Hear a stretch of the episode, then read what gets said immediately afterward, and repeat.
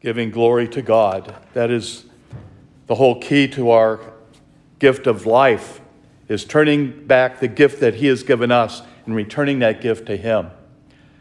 As we hear at the beginning of the book of Revelation, as John is recalling this dream that he has received and sending it out to the people, reaching out beyond the local community and to the seven different churches throughout the Mediterranean area, telling them to go back to their faith, the faith that they have been given, the gift that was given to them by St. Paul, to really nourish that gift, turn away from the corruption that has re entered their lives. We all need to have that calling once again. We all need to be challenged throughout our lifetimes of coming back to the Lord, really recognizing His presence in our lives, that we need to change.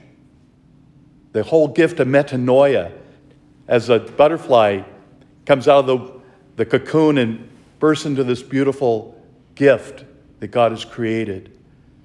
We need to burst out of our cocoons once in a while, to return to that wonderful gift that the Lord has bestowed upon us in calling us His children to recognize we are his children. We are an example to one another. That's what John is trying to tell the people in that whole area. Return to the gift that God has given you.